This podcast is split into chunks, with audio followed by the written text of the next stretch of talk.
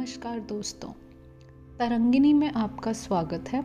मैं हूँ सुरभि और आज ज़िंदगी की लहरों से चुनकर हमने जो विषय निकाला है, वो है कन्फ्यूज़न यानी दुविधा। दुविधा होती क्यों है? दुविधा हमें तब होती है जब हमारे पास एक से ज़्यादा ऑप्शंस होते हैं। अगर हमें चुनने को बोला जाए, दो या दो से ज़्यादा चीज़ों के बीच में से तो आती है कन्फ्यूज़न अब कन्फ्यूज़न होती किस तरह की है?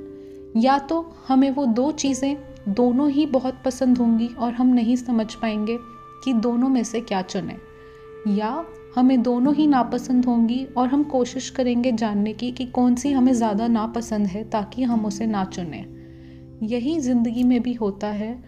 हमेशा हमारे आगे कुछ ऐसे रास्ते आते हैं, कुछ ऐसे विकल्प आते हैं जब हम उनमें दुविधा में पड़ जाते हैं कि हम कौन सा रास्ता चुने या कौन सा माध्यम चुने।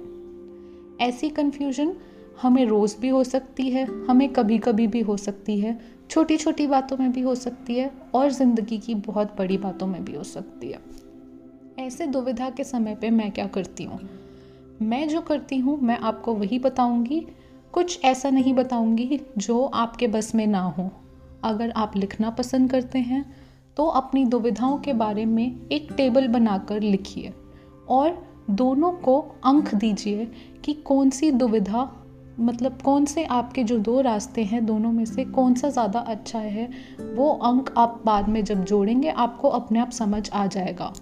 अगर आप लिखना नहीं पसंद करते मेरे दोस्त तो ऐसा भी विकल्प हो सकता है कि आप किसी से बात करिए, किसी ऐसे से बात करिए जो आपकी बात सुनने का क्षमता रखे और जो आपकी बात समझे, ताकि वो आपको बता पाए कि जिन दो रस्तों में आपको दुविधा है, उनमें से कौन सा रास्ता आपके लिए बेहतर होगा।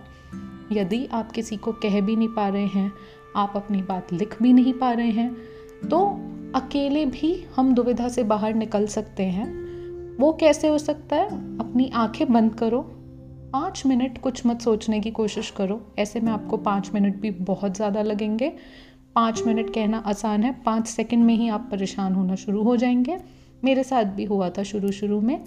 पर जब आप इसकी कोशिश करते रहेंगे और आँखें बंद करके दोनों रास्तों या दोनों माध्यम के बारे में सोचेंगे, आप उस चीज़ में जहाँ पे आप कंफ्यूज हो रहे हैं, वहाँ पे आप सिंप्लीफाई करना शुरू करेंगे। ये सोच के कि क्या इसकी अच्छाई है, क्या बुराई है तो आपको रास्ता अपने आप ही दिखने लगेगा।